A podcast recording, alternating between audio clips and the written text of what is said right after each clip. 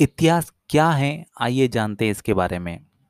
इतिहास तब प्रारंभ होता है जब आदमी यह सोचना शुरू करता है कि समय केवल प्राकृतिक प्रक्रिया नहीं, यानी केवल ऋतुओं का आवर्तन और मानव जीवन का चक्र ही इसमें सम्मिलित नहीं है, बल्कि ये विशिष्ट घटनाओं का एक क्रम है, जिसमें सचेत रूप से मनुष्य सक्रिय है और जिसे वह सचेत रूप से प्रभावित कर सकता है।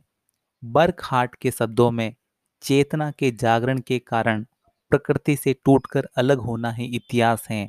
अपनी तर्क शक्ति के प्रयोग से अपने परिवेश को समझने और तद अनुरूप क्रिया करने का लंबा संघर्ष इतिहास है। परंतु आधुनिक युग ने इस संघर्ष में क्रांतिकारी परिवर्तन ला दिए हैं।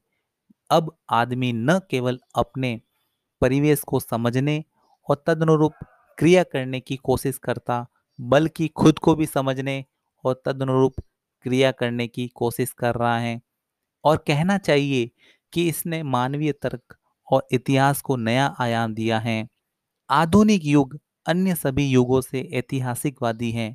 आधुनिक मनुष्य अभूतपूर्व रूप से आत्मचेतन और इसीलिए इतिहास चेतन है। वह अपने पीछे की हल्की रोशनी में इस आशा से जागता है कि उसकी मध्यम किरणें उसके गंतव्य के अंधेरे को रोशन करेगी और इसके विपरीत अपने गंतव्य के बारे में, उसकी आकांक्षाओं और उद्वेगों से जो पीछे छूट गया है, उसमें उसकी अंतर्दृष्टि और गहरे बैठती हैं। इतिहास की अनंत श्रृंखला में अतीत, वर्तमान और भविष्य जुड़े हुए हैं।